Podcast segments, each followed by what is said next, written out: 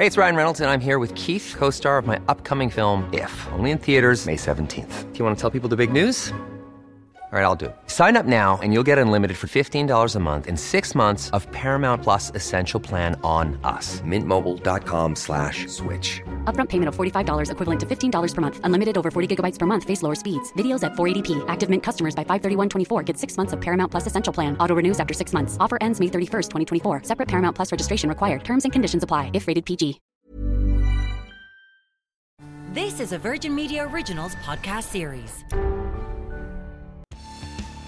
Hello, you're very welcome to The Tonight Show. No white smoke from the talks on emissions targets, but while coalition leaders remain hopeful of a deal, could this be a red line issue for the Green Party? We're still working on things, and I'm hopeful we can get there. Today? We'll see. I, nothing certain yet. McDonald's raises the price of the cheeseburger for the first time in 14 years. Does it herald the beginning of an era of food inflation? And later, Claire Brock brings us a special report on the older members of our society and the challenges that they face in the current climate. Did you think that retirement would be like this for you? I didn't think it would be like as bad as this. I didn't. Do join the conversation on Twitter with your comments and your questions. It's hashtag tonight VMTV.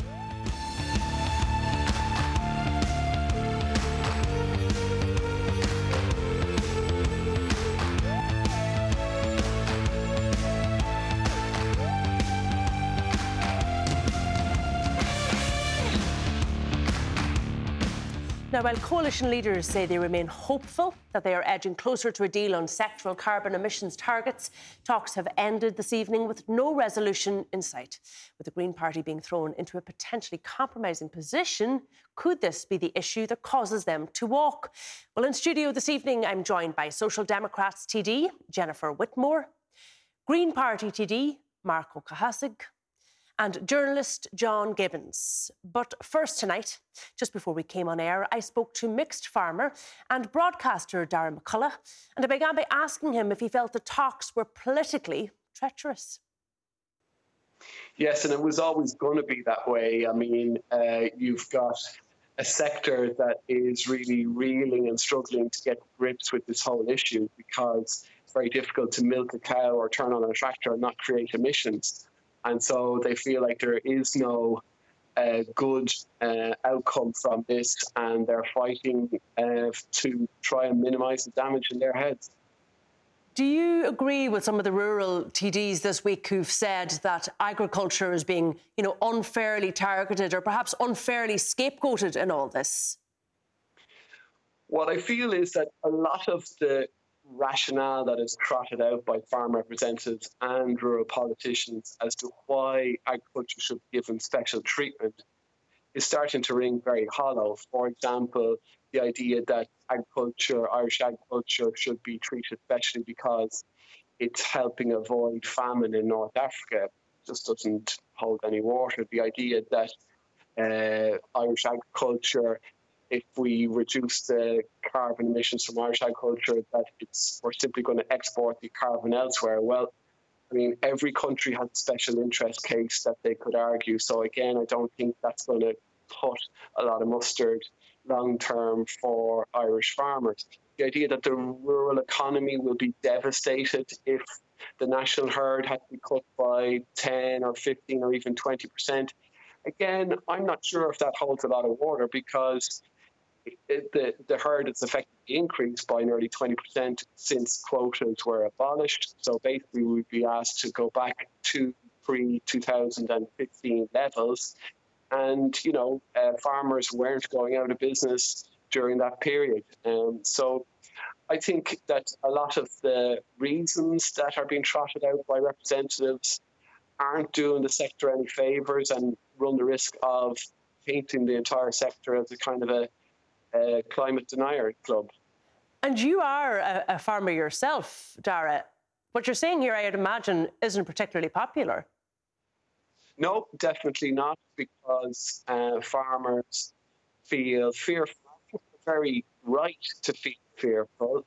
Um, you know, I'm a farmer who owns livestock, and my fear is the same as other farmers, which is basically that we're going to have to shoulder an unfair portion of the costs of becoming uh, carbon neutral. I think every farmer every citizen in the country aspires to get the economy to carbon neutrality. The problem is that, okay, if we want everybody, for example, to use you know, electricity from renewable sources, that the cost of that transition is spread over every single electricity consumer. However, if you're going to ask the farming community to reduce their emissions by, say, 25 or 30 percent, that cost is going to fall only on the farm sector's shoulders and principally on uh, dairy farm shoulders.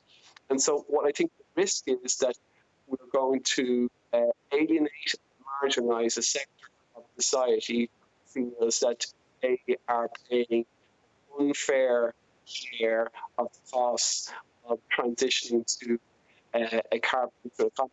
And bear in mind, the, the, people who worked in the peat stations and Bord na Móna uh, bogs were assured they'd have a just transition that was supposed to take 10 years. And uh, the peat stations were put down in less than a year. So this idea of just, just transition has lost a lot of credence, and I think uh, it only adds further fuel to the fire that is stoking the fears in the farming community. All right, uh, Darragh McCullough, uh, I appreciate you speaking to us this evening. That's all we. Uh, oh, sorry, I'm just going to go to my panel now. Um, Mark, no agreement uh, this evening, despite you know talks continuing all day. No breakthrough. Are they closer though? In my understanding, was a very constructive day of meetings, and that we are getting closer. Um, I think it's look, it's an extremely serious topic. Um, I, I, understand the fear that it's causing within the farming community. It's important that we get this right. So if it takes that extra time, to get it right, mm. to make sure that we set the sectoral t- ceilings across the six sectors that need to radically reduce their emissions and make sure that we have the balance between the sectors right, then it's worth putting the time into, from my point of view.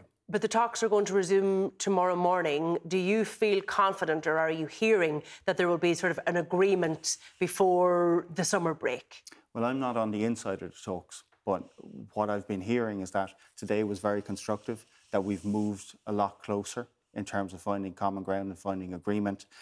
I think it's important that we get this over the line and that we get it done because we've had a lot of the preparatory work in terms of climate action. We've, we've passed the Climate Act. We've set out our carbon budget for 2030, 2050, uh, excuse me, for 2030 and, and further. But it's important now that we begin acting. Um, we're already and not wait till September, ideally? We have eight years in order to make our 2030 targets. So every month counts in that. And I would like to see the sectoral targets agreed so that we can really move on from this argument and really begin implementing actions. Uh, Jennifer, do you feel confident now that they are going to reach agreement? And would you have any issue with them pushing this out to September, buying a bit of space, as Barry Cowen was calling for today? You know, it's important that we get it right and that we don't get hung up on a particular number or a particular time. Um, I, I, think that a decision needs to be made. I think the farming community need to have clarity. I think there's an awful lot of confusion and fear out there, and I think that's being created primarily by, by government uh, not uh, addressing this properly. Um, and I think that uh, that that confusion cannot be allowed to continue over the summer period. But it's um, tough. You accept it's tough. It is very very tough. But what I will say is actually these sectoral uh, ranges were published eight months ago.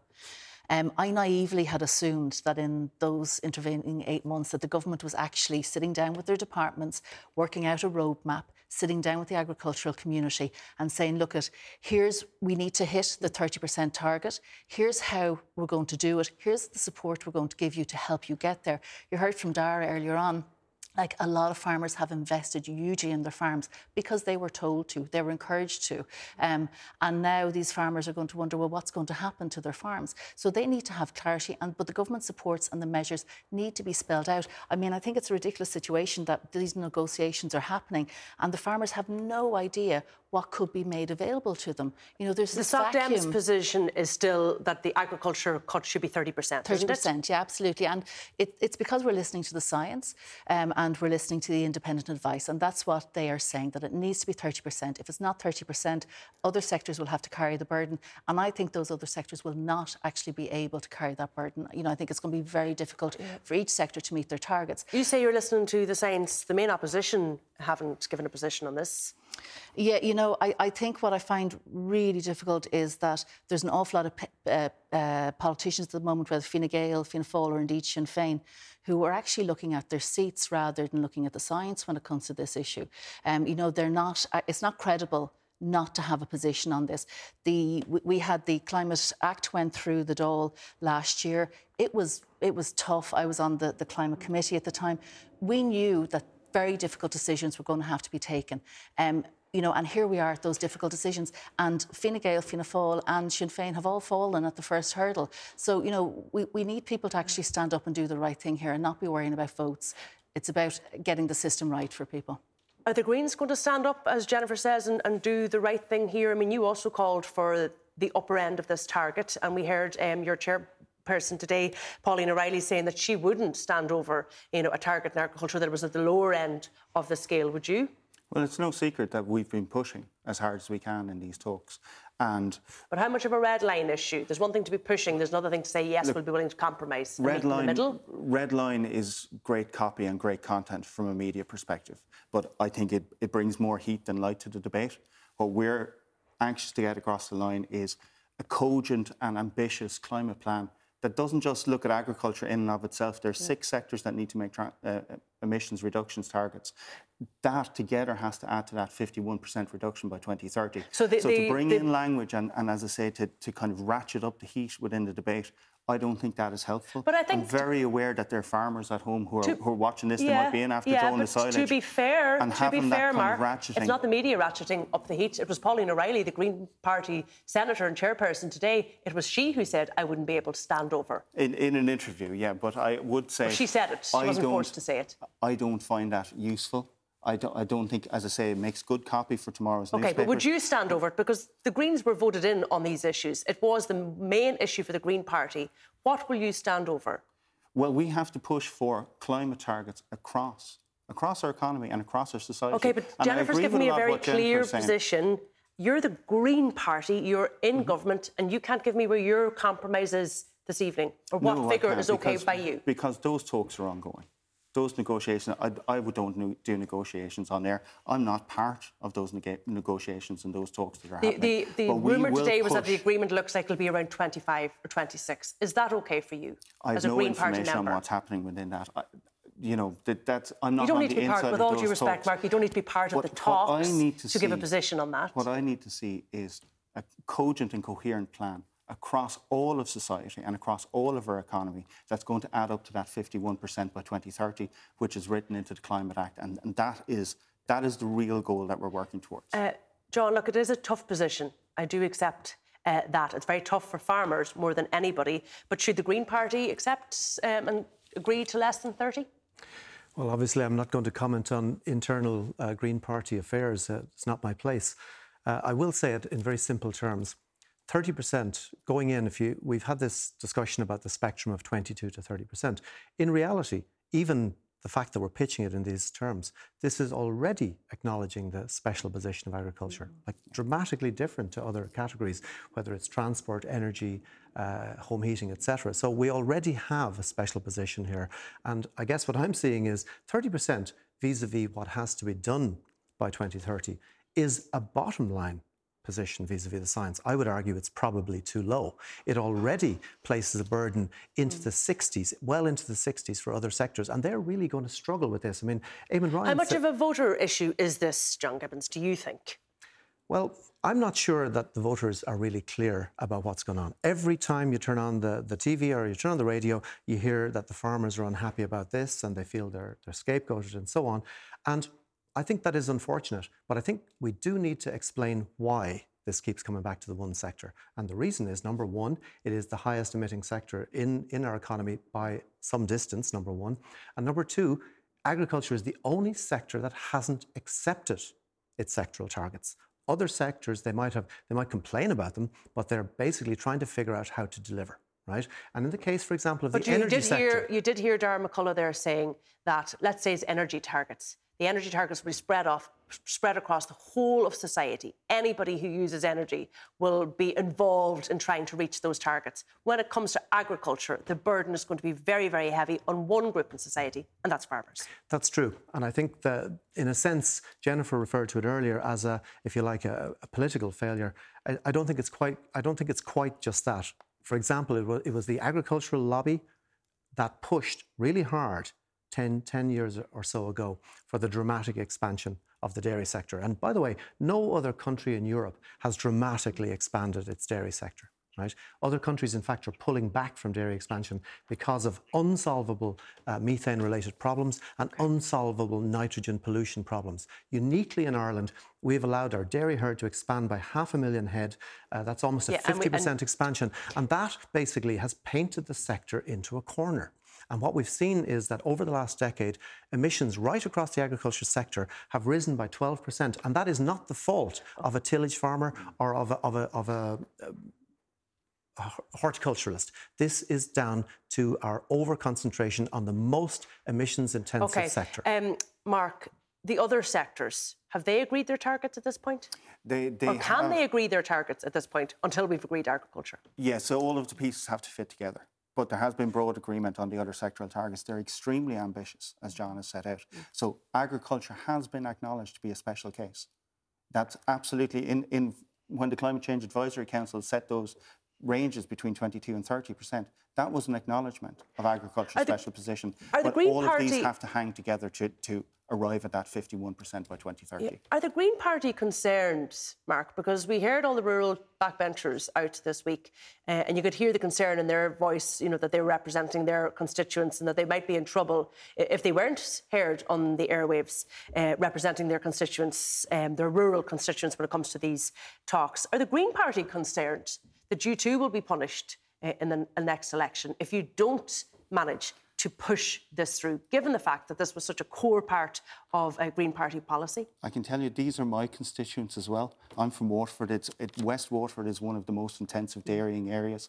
I know many farmers who have borrowed heavily uh, I know they might have voted for you, policy. with all due respect, in but the last election. I'm talking about Green Party they're voters. They're still my constituents, and I, I, represent my constituents whether they voted for me or not. But absolutely, my core Green Party vote put me where I am for climate action.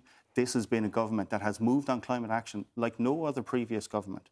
We've introduced the Climate Act. We've brought in planning to, to, to unlock offshore wind. Would you accept we have that, a massive retrofitting programme. There's been a lot of action and agreeing these sectoral ceilings and then starting to put them into place. Would you say there's the been step. a lot of action, no, Jennifer? No, I think I think uh, the the foundational stones as such, uh, putting by uh, bringing in the Climate Act, that was very important. However, I don't think the action is there to match it. Um, I think I think each sector is going to find it very difficult to meet the targets. Um, I think the Green Party are good at getting the, the, the act in and getting the plans and policies in, but I think the, deli- the deliver yeah, but the deliverability just isn't there. I mean, there's a, a, a 28 month waiting list, list uh, for um, retrofitting. retrofitting. Uh, EV charging points aren't being rolled out. Uh, solar panels aren't being rolled out. Week. Not a single target. Not a single Planning target. exemptions on the solar panels. Not, but but you're two and a half that's years been, in. That's been done. But there, not a done. single target mark has been met. Um, and you know when when you're we're, we're, talking later on about the you know cost of living and elderly people, when you have people who are really struggling to heat their homes, and All simple right. things like the retrofitting isn't being done, that's not acceptable. So it is about getting the foundational pieces in, the legislation in, but it's also about making sure that the deliverability of it happens. All right. And that isn't can the case you do at those the moment. Without those foundation pieces, Jennifer. All right, you have to get them done. No, no, we you actually can. Have to move on. We, we have can. to leave that yeah. there for now. I'm sure we will come back to uh, that topic uh, later in the week. My panel is staying with me, and after the break, the end of the era for cheap food.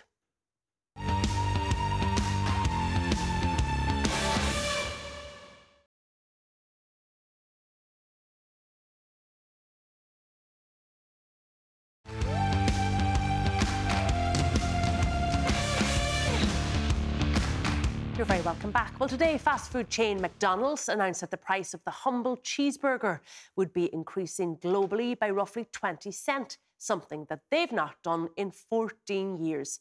They say that today's pressures have meant that, like many, they've had to make tough choices about their prices.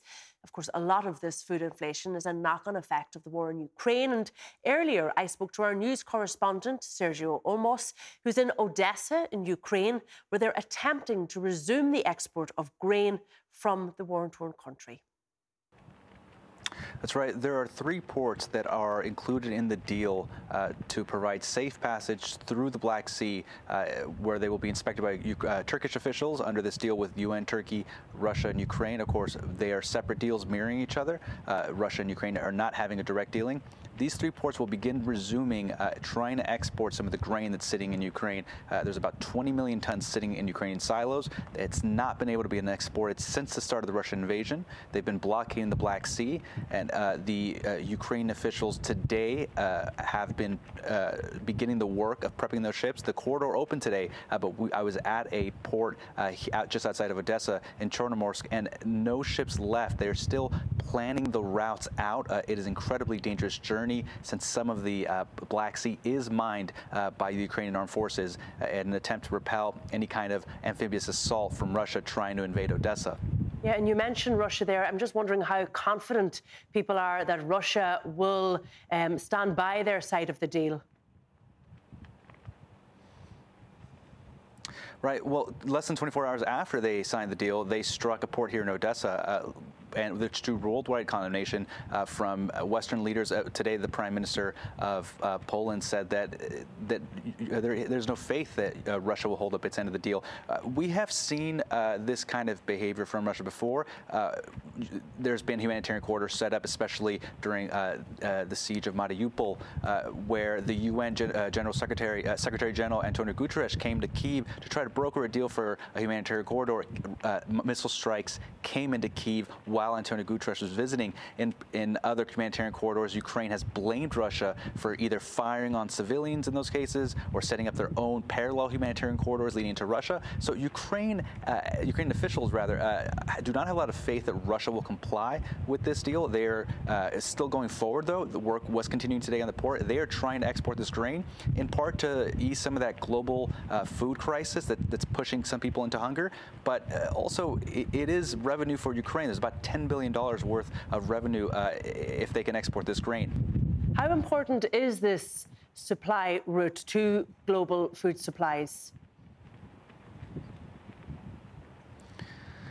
It's, it's, incredibly important. Ukraine is one of the top suppliers of grain worldwide. It is the largest supplier of sunf- uh, sunflower so, uh, seeds. Um, you know, Ukraine is up there with Russia, the United States, France uh, in terms of its grain exports. Uh, worldwide, we've seen a surge in, wool, food prices uh, in part because of this Russian naval blockade that has thrown uh, uh, uh, futures for the, for grain out of whack. Uh, the UN has put that in, in a different terms, the human cost of what this has uh, uh, put people through. The UN says that 47 million people have been thrown into acute hunger, and some countries, especially in East Africa, are threatening, they're on the brink there of, of real famine. So it is a very situ- serious situation worldwide. This grain shipment 20 million tons now sitting in silos, with more with this year's harvest, uh, would uh, the estimate, you know, the analysts believe, ease some of that global food crisis?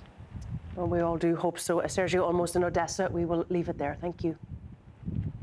So, Mark, it might do something uh, for those on the Horn of Africa, uh, and that is absolutely to be welcomed. But in terms of food inflation here in Ireland, it's unlikely to have any immediate or significant impact. It will have an impact. We, the through of energy prices, in particular, is what's, what's affecting our food prices here in the purchase of chemical nitrogen, etc. But I, I have to say, I object to the link at the top when we're talking about a McDonald's cheeseburger. We are facing unprecedented famine conditions in the Horn of Africa, and it's not for the want of a McDonald's cheeseburger that those people are dying. Ukraine plays yeah, a but that doesn't mean uh, we absolutely acknowledge program. that on the program, Mark. Uh, on this program, time and time again, we have covered um, the drought and the starvation over mm. there repeatedly on the Tonight Show. but it doesn't take away from the fact that there are people really struggling here in Ireland. And actually, when the price of cheap food goes up, it impacts them directly. Absolutely. And what you're seeing from Putin is a weaponization of human misery. And that's, that's happening in the form of energy here in Europe. So energy prices, which absolutely feed through into people's, uh, into people's pockets and in the price of food. Many of us have those stubborn pounds that seem impossible to lose, no matter how good we eat or how hard we work out. My solution is PlushCare. PlushCare is a leading telehealth provider with doctors who are there for you day and night to partner with you in your weight loss journey. They can prescribe FDA-approved weight loss medications like Wegovy and Zepbound for those who qualify. Plus, they accept most insurance plans. To get started, visit plushcare.com slash weight loss. That's plushcare.com slash weight loss. I'm Sandra, and I'm just the professional your small business was looking for. But you didn't hire me because you didn't use LinkedIn jobs. LinkedIn has professionals you can't find anywhere else, including those who aren't actively looking for a new job, but might be open to the perfect role, like me. In a given month, over 70% of LinkedIn users don't visit other leading job sites. So if you're not looking on LinkedIn, you'll miss out on great candidates like Sandra. Start hiring professionals like a professional. Post your free job on linkedin.com/people today.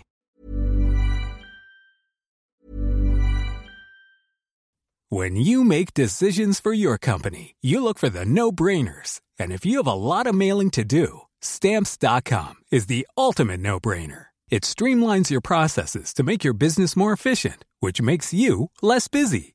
Mail checks, invoices, legal documents, and everything you need to keep your business running with stamps.com. Seamlessly connect with every major marketplace and shopping cart. Schedule package pickups and see your cheapest and fastest shipping options from different carriers with rates up to 89% off USPS and UPS rates. And with the stamps.com mobile app, you can take care of mailing and shipping wherever you are. Make the same no-brainer decision as over 1 million other businesses with stamps.com. Sign up with code program for a 4-week trial plus free postage and a free digital scale. No long-term commitments or contracts. That's stamps.com. Code program. Uh, here in Ireland and elsewhere across Europe, but we're also seeing that weaponization of human misery through food uh, across the Horn of Africa, across the Middle East. Uh, Ukraine supplies something like 50% of the World Food Programme's grain supplies. That's going to have an acute effect, as I said, across the Middle East, and particularly in the Horn of Africa, where we've seen a collapse of an agrarian society, which is, which is down to climate change. Uh, and the John, change in, the, in, the, in their weather patterns. Uh, John, we had um, the CEO of Unilever in, in, Ireland last week. They own things like Hellmann's mayonnaise and HB ice cream. Uh, and he said the impact of the war in Ukraine and what's happening there hasn't actually been reflected in food prices yet. There's more of a lag. Yeah, I think that's the case. Uh, we're, we're, we're, certainly going to see it. And I think, again, for, for context, it's really important, you know, pe- people here in Ireland, some people are struggling hard with, with uh, prices as they rise. But if we, if we look further afield, there are many countries now where people are spending between 50 and 60% of their entire disposable income just on food. So we see, for example, we've had in Egypt food price inflation this year of 24%.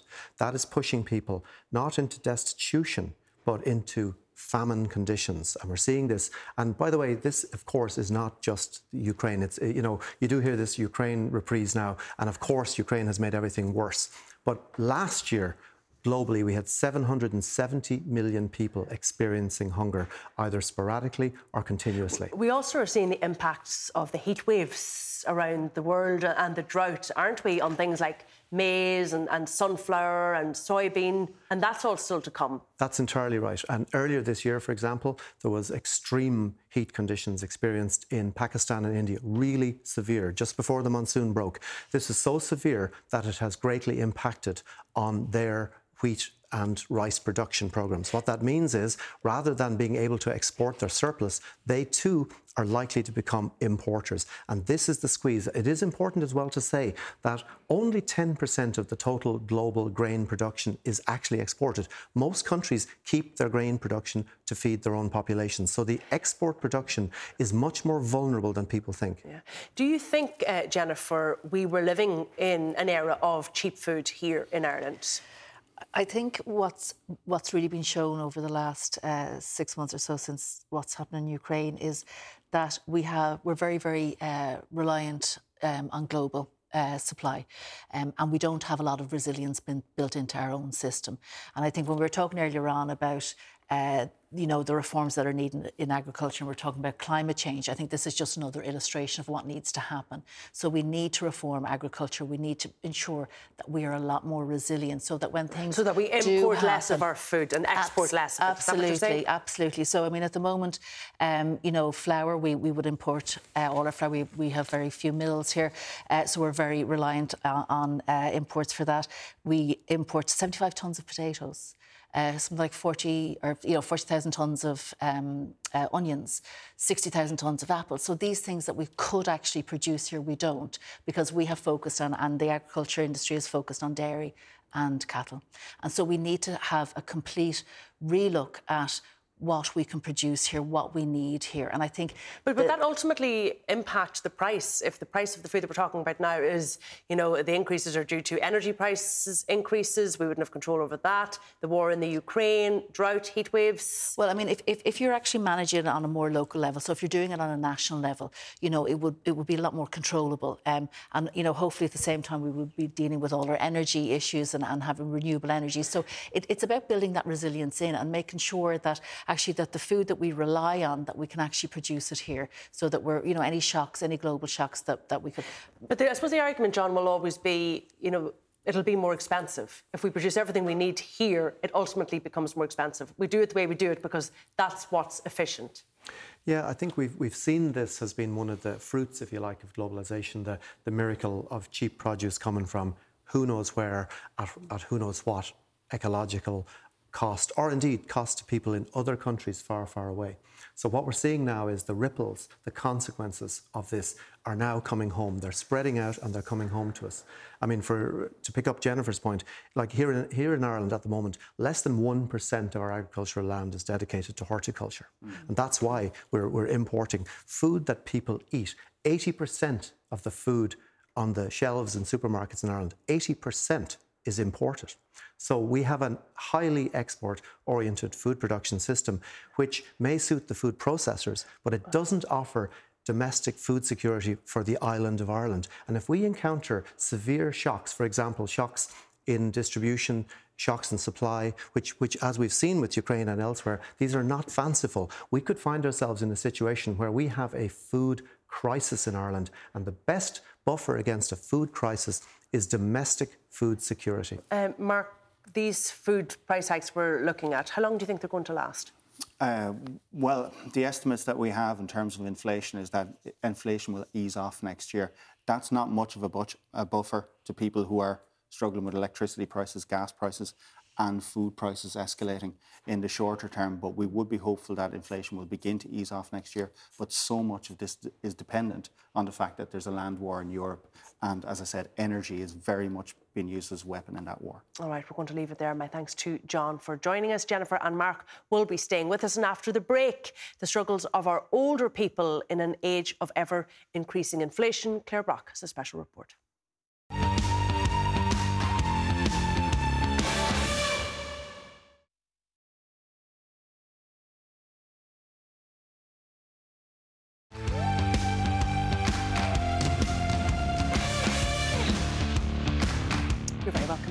CSO figures have shown us that lower income households, in particular older people, are the ones most exposed to the surge in inflation, with some households experiencing rates of up to 10.3% up to the month of June.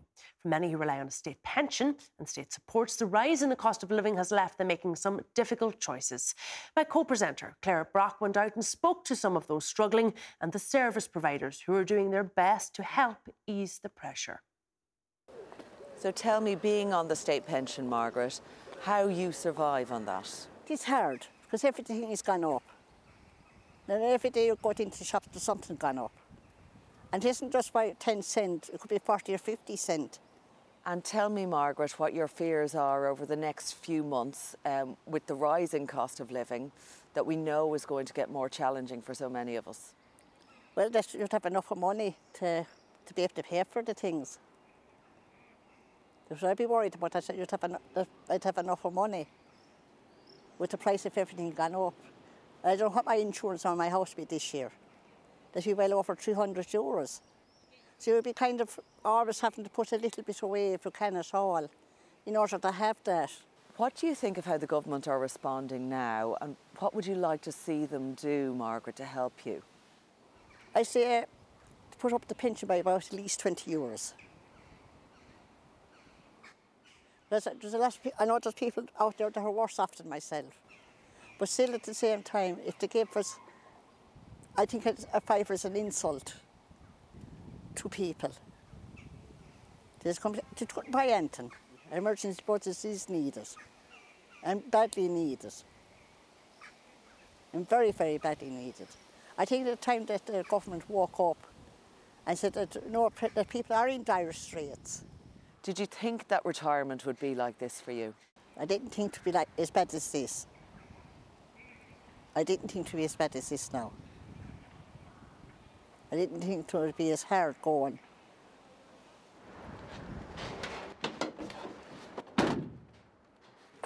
Right, Claire, this is our setup area where our takeaway dinners are delivered from. So, for the people who, who, who you provide this service for, is this essentially their meal of the day? Their This one meal of the their- day? This is their meal of the day, and it's probably their only conversation with somebody from the outside world. When they ring in the morning, they're just happy to stay on the phone, and some days it's hard to get them off. Wholesale, the cost of meat, the cost of, of, of various ingredients that you need to provide these meals has all gone up significantly, hasn't it? Yeah, like our raw material, when we buy it in, from what it was to what it is now, some have gone up probably 40, 50%. Like for mayonnaise, eggs, chicken, takeaway boxes, diesel. And like we st- we're still maintaining the price at what it is for some of the old people. Is there a pressure to pass it on to your customers, or are you very aware that people are living in these uh, straitened times and that some people find it difficult to pay for the meals? We are dealing with these people a long time, and we we find it very hard to increase the price on them, especially the times that that's, they're in and they're struggling to, to order every day.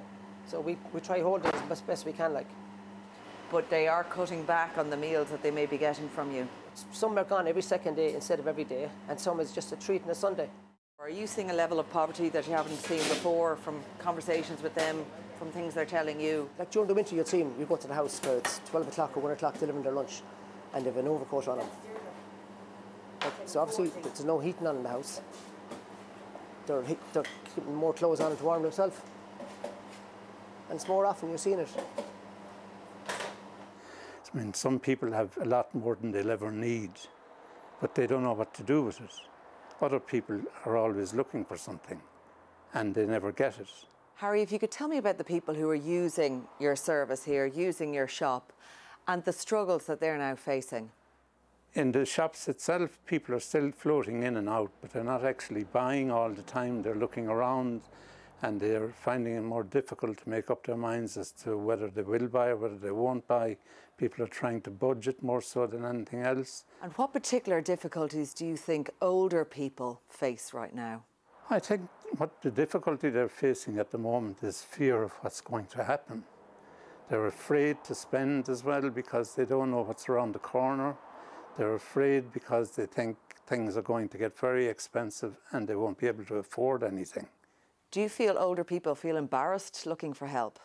I've seen people coming in here and in the very beginning and they'd be looking in the door for five minutes before they'd come in just to make sure there was nobody in there who would see them coming in, like, you know. But now people just walk in the same as if it's an ordinary shop. So everything is going up, there's nothing coming down. So I can't blame people for being fearful of what is going to happen. You never know what's going to happen, but I can't blame them for feeling that way. Uh, Claire Brock reporting there. Now, Jennifer Whitmore and Marc Ó Cathasaigh are still with us, and we're also joined by CEO of the Senior Citizens Parliament, Sue Shaw, and Head of the Department of Medical Gerontology in Trinity College, Dublin, Dr. Rose Anne Kenny. You're both very welcome to the programme. Uh, Mark, I was struck there by what Margaret said. I didn't think it would be this bad. I didn't think it would be this hard. Surely everybody in retirement has a right to feel comfortable Yeah. in how they're living their life. Yeah, absolutely. And there's no doubt this the spike of in, inflation has hit people on fixed incomes in particular hardest. Um, we're seeing huge spikes in energy cost. Mm. We know that. And people are making a choice about how they're heating their home. Um, and the government is, are also making a choice about how they support these people. The government is making choices on an ongoing basis, and there's been significant emergency measures. Something like 2.4 billion has been spent in terms of reaction to this inflation crisis um, since the last budget. We're going to have to see, I think, both targeted interventions and across the across the board welfare increases because people on fixed incomes are not affording to live to the standard that they deserve to live in in this society. Uh, Rose, I heard in that report time and time again this sort of fear and this anxiety about what the autumn winter months present. Will I be able to pay a bill? What am I going to be able to afford? Can I fill my fridge? Is that what you're seeing? Is that what you're hearing on the ground? So, so uh, I'm a clinician as well as a researcher in Trinity and St James's, and my concerns are that this cohort are almost invisible when it comes to these discussions. We're talking about it now, but it's the last item on this evening's uh, uh, programme. Um, and whereas they are, in fact, the most vulnerable and were most vulnerable during COVID. Um, and instead of now learning and harnessing the information and the, the learnings from COVID, we seem to be almost right back to where we started again. This group are one of the most vulnerable. They're the group that can least afford to be cold because they just don't have the natural resources in their system to comply with being cold. So that's one thing. They're the group that can least afford malnutrition which is what some may well be looking at, etc. So I think that we need to uh, be much more aware and much more vocal about this particular cohort as a society. Because there is always the assumption, isn't there, that when you get to retirement age, that perhaps you don't have the same financial pressures as other people in society. You don't perhaps have the same mortgage costs, the same rental costs, the same childcare costs, and therefore you're not feeling the squeeze to the same degree that some people are. So th- that is an assumption. Of course, there's a fixed income uh, after retirement, and also you don't have other op- options. You have no other options. There are no opportunities. It's very difficult to re-enter the wor- workforce once someone has retired. Yeah, and yet I was reading uh, Sue today a piece uh, in the Guardian about this new phenomenon in the UK of older people re-entering the workforce, unretiring, they're calling it over there. People not extending, people who've actually left, but perhaps think, you know what? I can go back and work a few hours a week and I can get the extra uh, income that way. Are you seeing any of that here in Ireland? Certainly, I think we would support and our members would support the right to choose. But if you're choosing to go back simply because you cannot make ends meet, then it's not really a choice. That's how we would see it. And very much if you're on a fixed income. And we've got to remember that the state pension currently offers no security of income. I might, I think Margaret referenced it there, get a fiver in the next pension. Or I might, like we've had for the past previous two years before that, no increase in the pension. And there was a spike in the cost of living then, and the pension wasn't even covering it. So there needs to be two things. In this upcoming budget, there needs to be a recognition that there is a guaranteed income. 2250, if they gave it, 2280 actually, would just about give us the spending power of last January not any further than that. Yeah, and yet we heard, the 23. You know, we did hear the Taoiseach, didn't we, eh, when he's been asked about this time and time again, saying we cannot protect everybody against all of the rises. We can't bring people back to where they were last well, January. Everybody's going to have to take some level of a hit. Clearly, Ciara, yeah, but it's interesting to note that the ESRI reports are clearly saying, as are all of the good research data showing, that increasing, targeted increases to those most experiencing poverty does not impact on inflation. It doesn't do anything to it except to make those who cannot weather the storm weather it better. Past budgets have served to, to cushion universally rather than targeted. We are clearly saying that with fuel energy across the board and with income, we need to be really clear that older people are part of that targeted cohort. Uh, so, how is the current cost of living crisis? How is it impacting on people's, um, Rose, uh, retirement plans? Well, I mean, if you have a choice with respect to retirement, um, then some some are choosing not to retire. We haven't seen that. We, I run the Irish Longitudinal Study on Aging, mm. and as yet we haven't seen this translate into, into, into the data. So these are our projections for the future. Um, Uh, but but I, I, would expect that people, if they have a choice, will will continue to work in some guise or other, possibly part time, rather than completely give up work, because at least that gives them flexibility, which isn't the case once you take full retirement. Uh, Jennifer, what is the answer to this? Well, I, I think, as I said earlier on, I mean, if you know, despite the Taoiseach saying that, that they cannot protect everyone, I think there, there does need to be a pri- prioritisation of vulnerable mm-hmm. people and elderly people have to be included in that. Mm-hmm. Um, I think the issues that they're really going to struggle this this winter with with heating, I think that's going to be a, a major issue for them. Um, and I think with the measures that are coming out, the Social Democrats have been very critical of the government in that they haven't been targeted enough in, in the measures they've brought out. You know, having a wholesale um, energy credit for people who even have holiday homes, you know, th- that was not a targeted approach. So, so there were other targeted there, approach. There, in fairness, there were, but that, that actually that that ate up an awful lot of money. Um, and the reason that it was not targeted was because it happened quickly and five months later it still wasn't in place. So the government has to absolutely prioritise vulnerable people, elderly people, uh, people you know at risk of food poverty. They, so do you they, agree with the they, 20 euro in the pension, the call from Margaret who was in that report well, there? The social, I mean, obviously the, the cost of living is, in, is increasing all the time and I think it'll have to be revised coming up to the... Um, up to the budget, but we were calling for a 10 euro increase to the core social welfare rates because they haven't been increased at some time. And Sue's um, shake, shaking her head there. But, but that was, that was a number of months ago, it and was, was when we were actually true. calling for the emergency yeah. budget. And I think it was really important, and I think the government should have had an emergency budget at that time because people were suffering at that time. So um, just to be clear, I think the impact will be greater think the budget or the pension should rise by this? Um, uh, well, we, we, haven't. We're, we're still, uh, I suppose, in, in, discussions, and I know you've sent in submissions, and we, have. We, we, you know, so it's a, it's a matter of now of reviewing all those. So we haven't actually put a figure on it, um, but it will be a key priority for us to actually make sure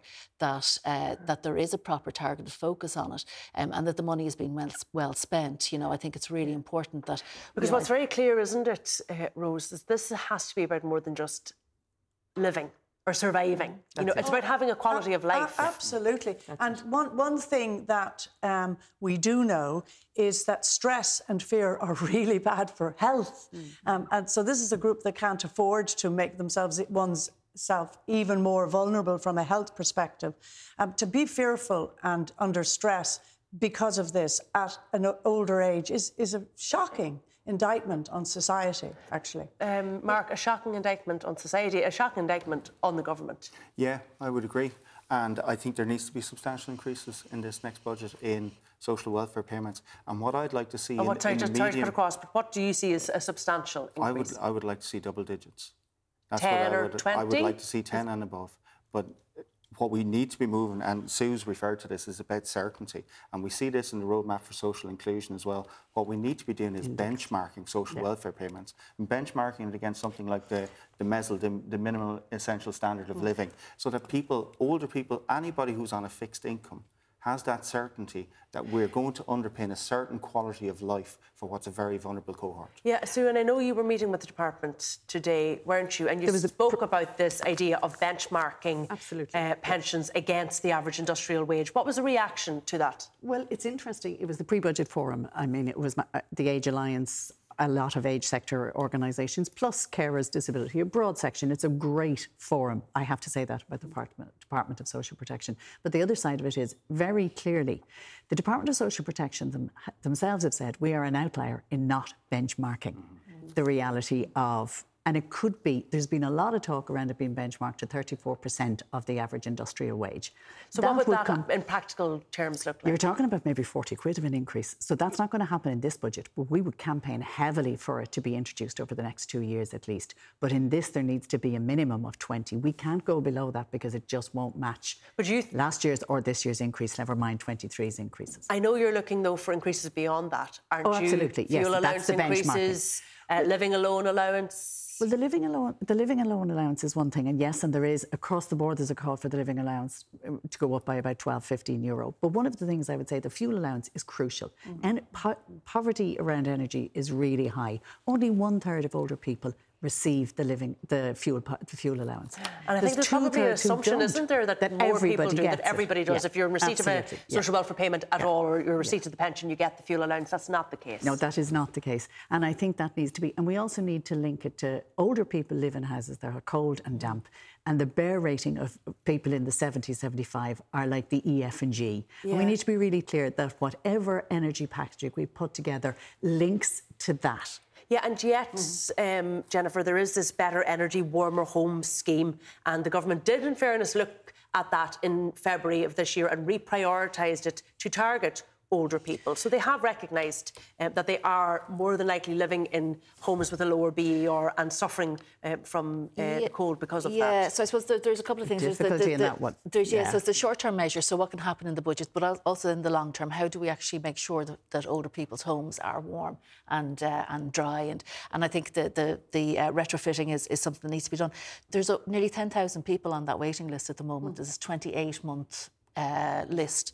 So, I mean, it's not happening quick enough for people. And there's um, an and element think... of match funding, Jennifer, do you know what I mean, that older people can't afford. And we've got to recognise that. If you're on a fixed income, there's no saving capacity.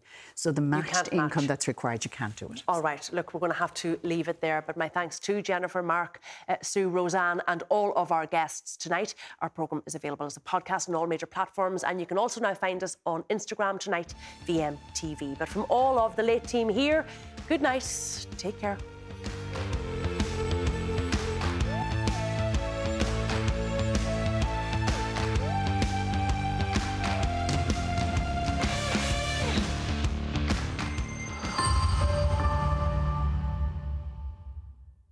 This is a Virgin Media Originals podcast series.